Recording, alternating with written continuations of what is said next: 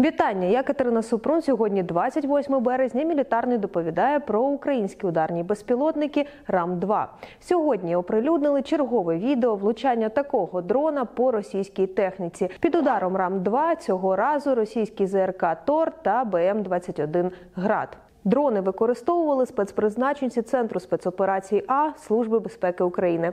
Відео ураження ще двох опублікували всередині місяця. Відео підтвердження оприлюднив Сергій Притула.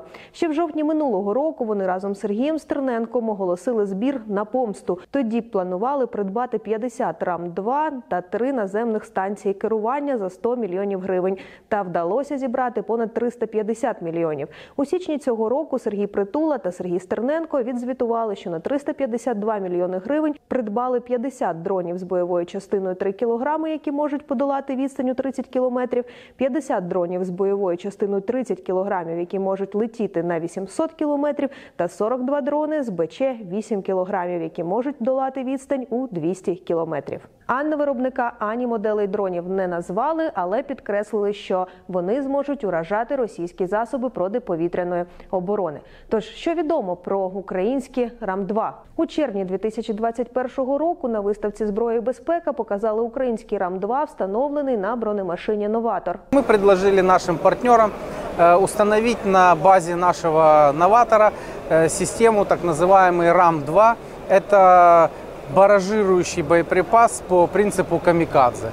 То есть на дистанции до 30 метров, до, извините, конечно, до 30 километров этот боеприпас имеет возможность идентифицировать цели и поражать их разными типами боеприпасов. Запуск комплексу здійснюється з мобільної катапульти. Безпілотник за рахунок електродвигуна безшумно рухається зі швидкістю 70 км на годину. Оператор може виявляти цілі за допомогою камери з 10-кратним оптичним зумом. Бойовий радіус РАМ-2 – 30 км, а вага комплексу з усім супутнім обладнанням – півтонни. Він може працювати впродовж 55 хвилин. Бойова частина дрона – 3-4 кг. Вона може бути трьох типів – осколково-фугасна, термобарична та кумулятивна. Осколкова знищує живу силу у зоні 5 на 3 метри за допомогою півтори сотні уражаючих уламків. Сила термобаричного заряду поширюється у радіусі 15 метрів на відкритому просторі. Максимально ефективне використання такого заряду проти укріплень противника. Кумулятивний боєприпас пробиває броню до 40 мм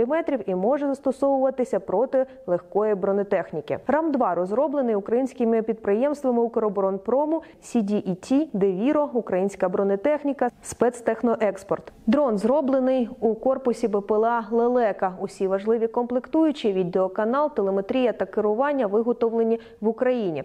До постачання та виготовлення комплексу залучені майже 10 компаній. Усі взаємозамінні, що надважливо в умовах війни. Оператори БПЛА спочатку шукають ціль за допомогою розвідувальних дронів та передають координати, за якими вилітає РАМ-2. Якщо сигнал починає глушитися, його можна перевести на ручне керування. Коли ціль зафіксована, починається атака. Також дрон багаторазовий, тобто, якщо він не знайшов ціль, він може повернутися і потім працювати знову. Кількість наступних пусків не обмежена.